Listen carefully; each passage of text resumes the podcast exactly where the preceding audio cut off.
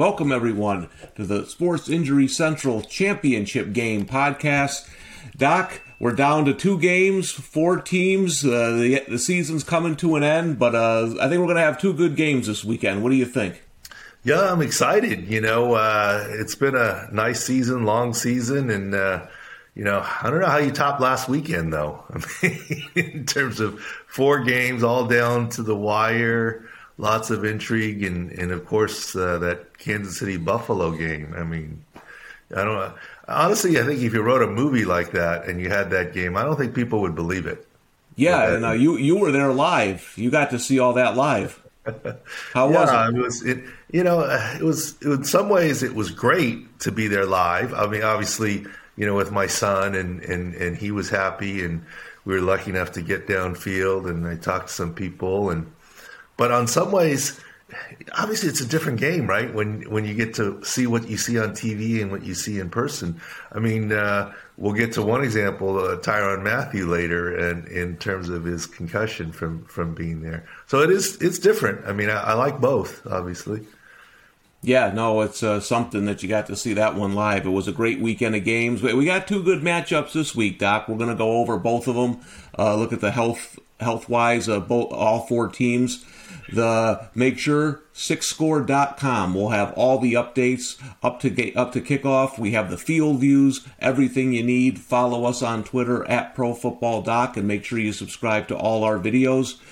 Doc, let's dive into it. AFC Championship game. The great Joe Burrow has made it against Patrick Mahomes, fourth in a row for Mahomes. Now, the line in this game, Doc, is the Chiefs are 7.5 at home. That's a big number considering how well the Bengals have played. Over-under is 54.5. So the thing about this, Doc, is all four of these teams are relatively healthy. Now, the Chiefs, we make the healthiest team left in the playoffs at 90.7 for a six score. The Bengals, 83.2. Healthy, just a shade below. But, you know, not too many major injuries. A couple on the Bengals offensive line. And, of course, Tyrann Mathieu for the Chiefs getting over that concussion. Anything that concerns you in this game? Well, I mean, you said a lot right there. I mean, it's kind of interesting to me. He started with the great Joe Burrow that on a nationally televised football game after he was injured, the pundits were saying he should miss all of 2021 and get right for 2022. Obviously, that didn't happen. And he made it back early and he got stronger and stronger. That's what we expected. And you remember the preseason question marks. And I know you bought in and you took the Bengal total that you should have, I don't know how much you put on it, but you should have put more. You couldn't put enough on it. But the second part, and we'll talk about Tyrann Mathieu. We'll talk about some of the specifics as we click over to the field view here. But of course it makes sense the teams are healthier now, right? I mean, you're not going to have 20.6 score mismatches like we had during the regular season. The injured teams don't move on.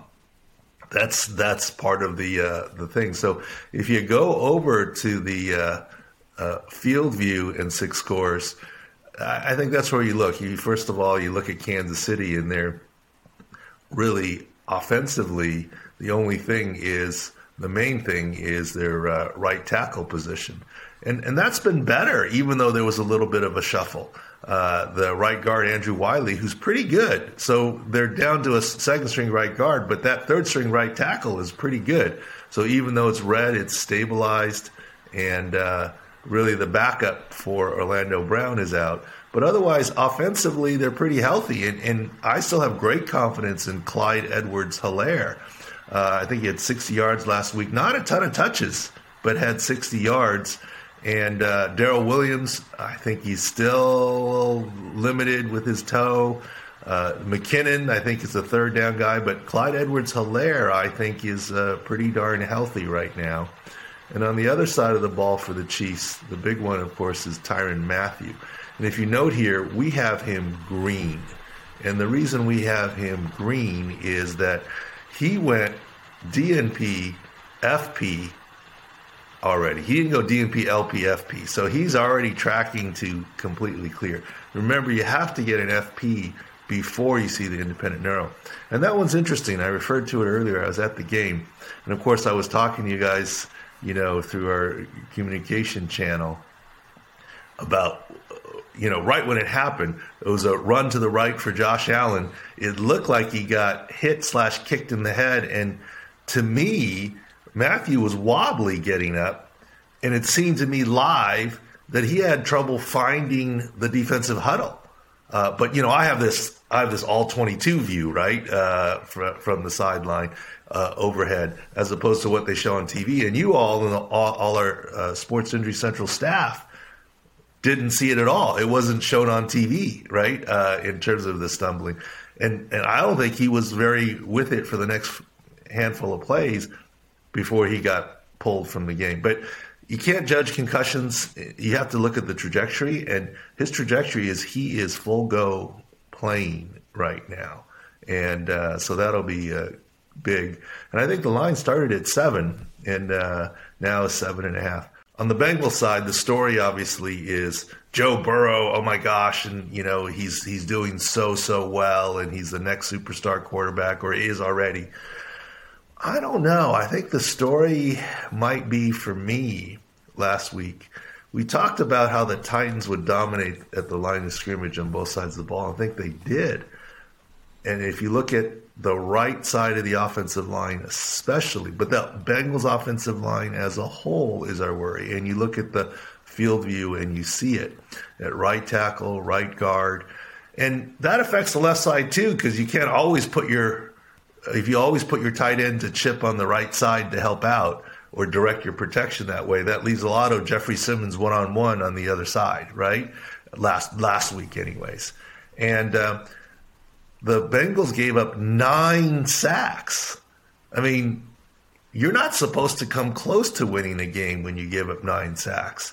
And as much as we talk about Joe Burrow, I think it was the 9 sacks that they gave up that really concerns me. Now, how do they win that game besides playing well? I mean, Ryan Tannehill's 3 bad picks, right? The 3 interceptions evened out the 9 sacks. And we talked about how Derrick Henry wasn't 100%. We don't need to go back there. I mean, the Titans dream of having Derrick Henry out on the edge with only a cornerback, and he got out there on the one time on the right side, and he couldn't cut up field. He couldn't stiff-arm the guy, tackle for no gain. I mean, that should be touchdown usually. But my concern for the Bengals still is the offensive line right there. And also, I think this week we might see more of an effect of the loss of Larry Ogunjobi up front on the defensive line. So those are some of my areas of concern for the Bengals. Yeah, you mentioned the Bengals defensive line and Clyde Edwards-Helaire. Our biggest mismatch in this game is the Chiefs' offense in their running game at 87.3 to the Bengals' rush defense at 75.1. So maybe Clyde Edwards-Helaire player props. We'll have we have a game preview up at SICScore.com. We're going to have some player props up, and yeah, the Bengals' offensive line will be interesting because to be fair, the Titans did get a lot of that pressure with well-timed blitzes, but they played coverage behind it. The Chiefs blitz a lot, but they play man behind it. And we saw in the first game, that didn't work out very well. I think Jamar Chase had about 700 yards receiving. So they're gonna have to figure that out, because if they just continuously blitz Joe Burrow and leave one-on-one coverage, they're going to be in trouble. I can't imagine they'll do it again. But as you said, Doc, looking over this field view, that Bengals offensive line could be the difference in the game on Sunday. Yeah, you make a great point in looking at the run-pass matchups that we have here. I mean, the Chiefs' offense run game against the Bengals' defense run against the run is the biggest mismatch, and we do talk about the offensive line already. But let's go back to that game end of season. I forget what week it was. Was it week 16 or something? Something like that. The Bengals beat the Chiefs 31-28. 34-31. 31, yes. Yeah. Great effort by Joe Burrow and company. But we were in the command center watching, and we were putting out real-time injury information. That game, I think, was very, very interesting And as much as Joe Burrow – look, I'm the one who said Joe Burrow will be great this year. Don't worry about him. So I'm not a Joe Burrow or Bengals hater. I'm just talking reality here. In that game, the Bengals gave up. The Chiefs scored 28 points in the first half. It was 28-17. And if you remember the script and what happened in that game, left tackle Orlando Brown had a calf injury pregame and did not suit up.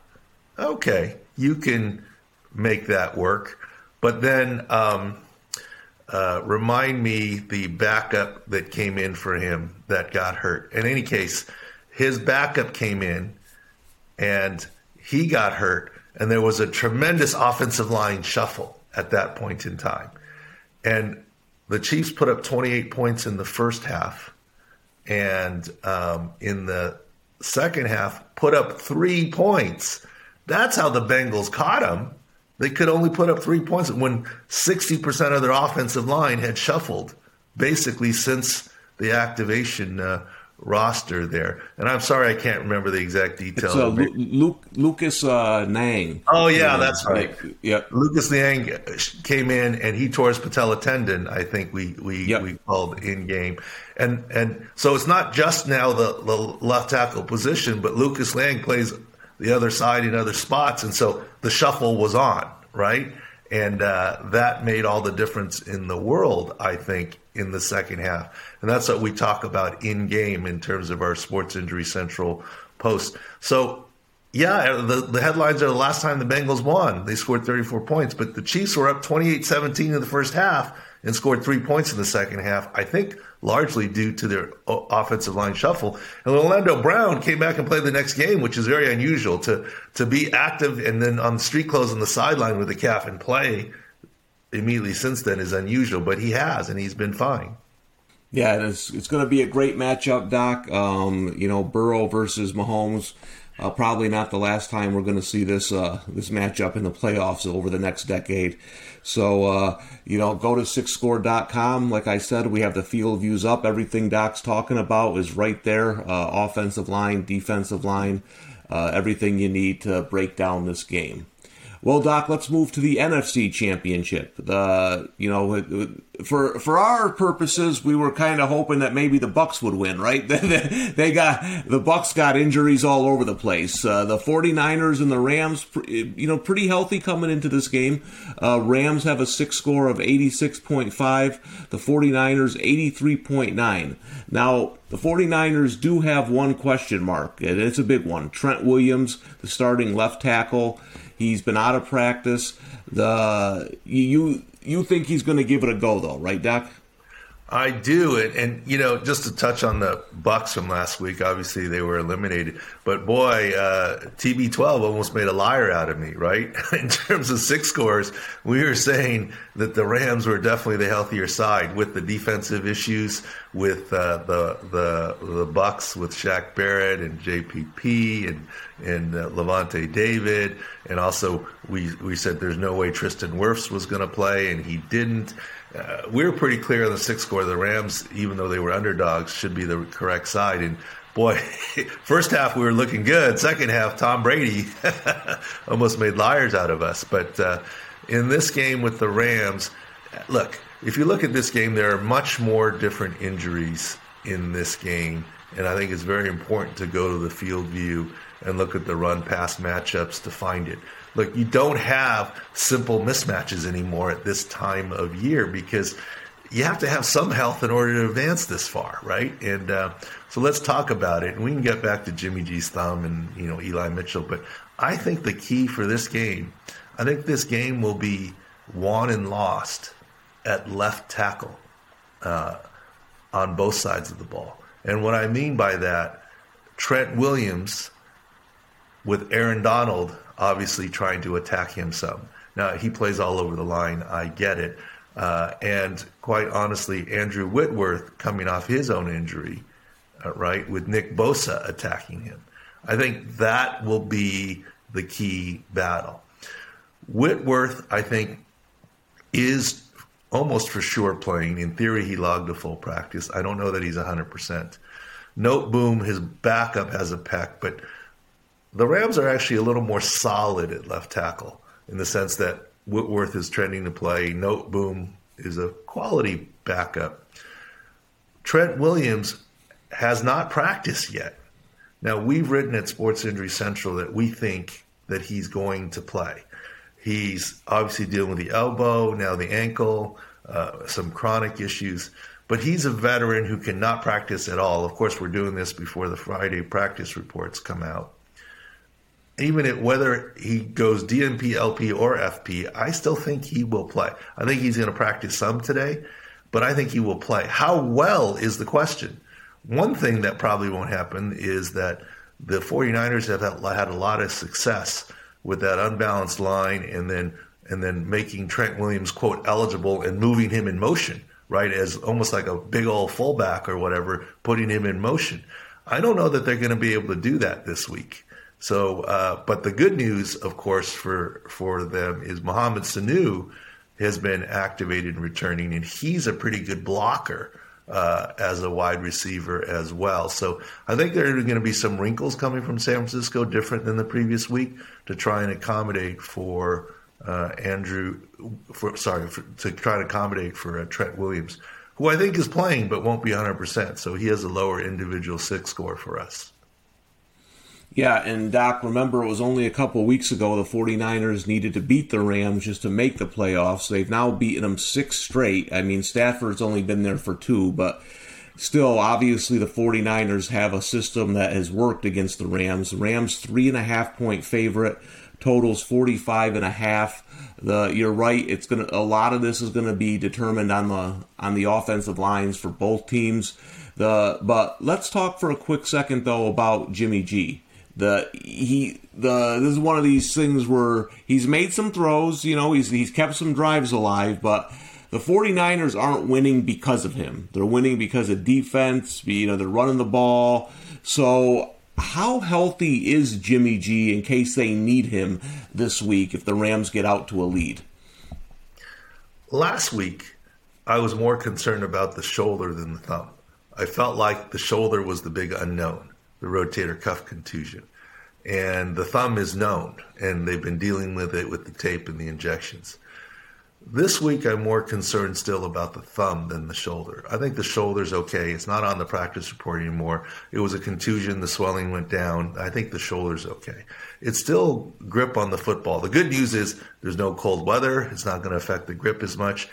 The type of injury has grade 3 ulnocollateral ligament tear, and there was some early chatter of potential surgery, is not fully healed. He's still going to have the same tape job and probably the same numbing. So is he better than he was a couple weeks ago? Sure, but grip is still not 100%, so it's something to watch.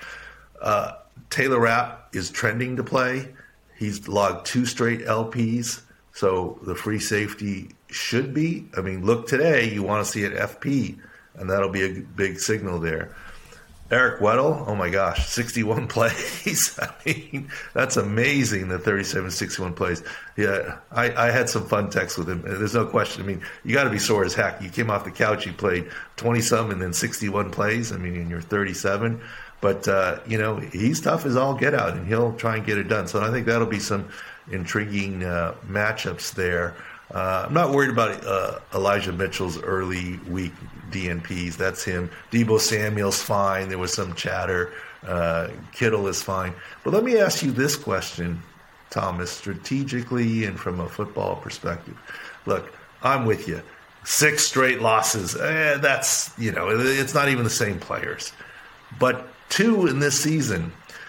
Would you rather be the team with the consecutive wins, or would you rather be the team getting that 3rd shot? I mean, at the I have my theory. I want to hear yours. Which side would you rather be on if you had a choice? Well, I think it matters, Doc, if the Niners get up early.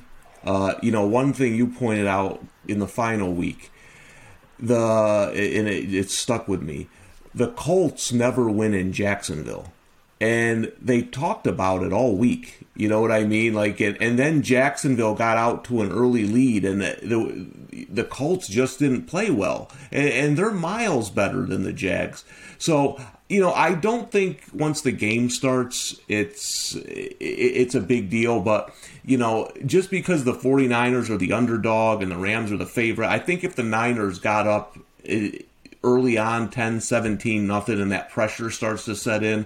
The only other thing I would say about it is, I think, I have the Niners 35-1 to win the Super Bowl, and I wanted to play the Rams over the Bucs. One, because I don't want to have to deal with Tom Brady, obviously. The other one, though, is I think Shanahan knows McVay's coaching tendencies, and I think that's shown in a couple of the games, especially the last time they played, when the 49ers did get down, but they didn't come out in the second half and throw it. They came out and ran it right down their throats. So I think some of those things come into play, but, you know, listen, if the Rams come out, they play their game, they're the better team, you know, they should win the game.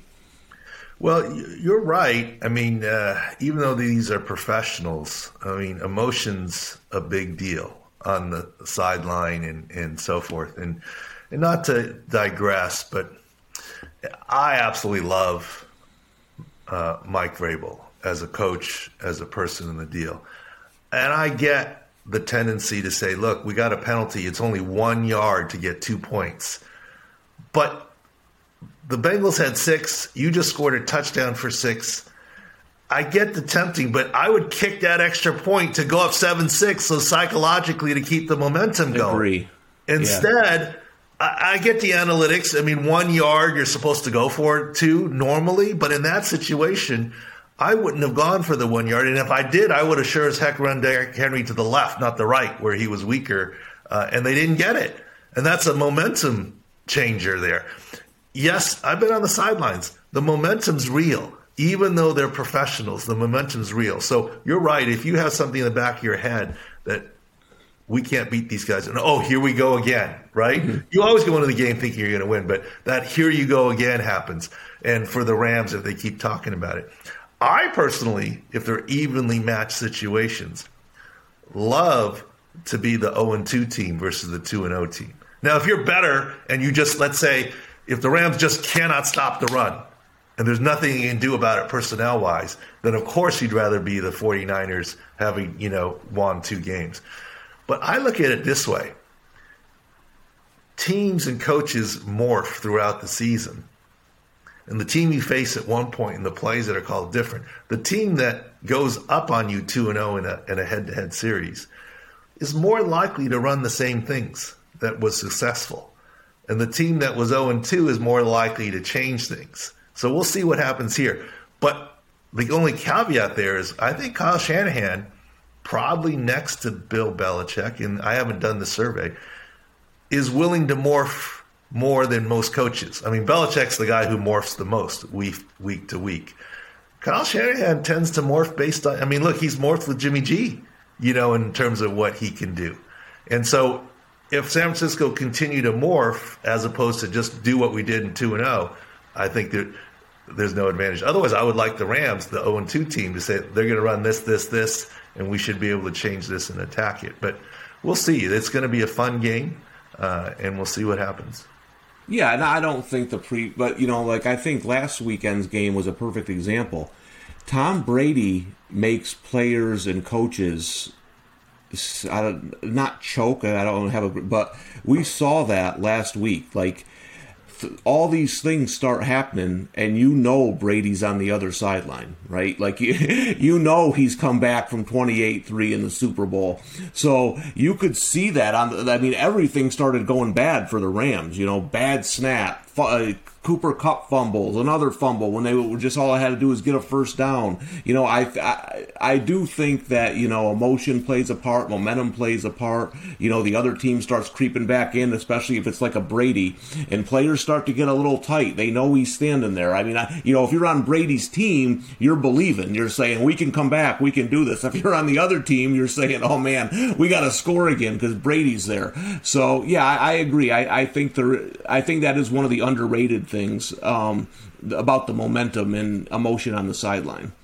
Well, look, when my son and I got there early, we were in a nice setup thanks to some friends, and we watched the first half of the game, and it was going exactly as we thought. We started heading in the stadium because we were getting down there early in the field and stuff when it was 27-3 as we entered the stadium. And then by the time we work our way around and whatever, all of a sudden it's like, oh, this is a ball game. And from the field, thankfully, the Chiefs put the Bucks-Rams game up on the Jumbotron scoreboard there. And so I was like, by the time I watched the next play, it was a ball game. You know? Yeah. It was amazing. Yeah, no, and I mean, it's we'll have to see how this goes. In terms of health, though, we have it pretty. The Niners are our least healthiest team at 83.9, but overall, you know, pretty healthy. Other than Trent Williams, we'll have to see how he goes. The Rams, like you said, getting the safety back, Rapp is going to be big for them. So it's probably going to come down to execution, Doc. I know Matthew Stafford's been waiting for this for a long time. So we'll have to see how it plays out. But make sure to go to SICScore.com. We'll have player props. We have game previews. We'll have all the late-breaking injury information from Friday's practice. At ProFootballDoc on Twitter. And make sure to subscribe to all our videos here on YouTube. Well, Doc, we got one more after this, the big one, the Super Bowl. So enjoy the games this weekend, and we'll have plenty of Super Bowl coverage breaking down everything, all the injuries, all the props, and over the next 2 weeks. Yeah, and we're going to definitely shift to other things, more microscopic analysis and the props that you talk about. And don't forget that Pro Bowl game. We're going to do something there? Just kidding. We'll monitor all the people who can't make it because of injury. That's always fun. You usually get like the 12th best quarterback, but we will have NBA, Doc. We're ramping up that. We got Major League Baseball coming. We're going to have a lot of things for that. So plenty of stuff still to come at SICScore.com. Thank you.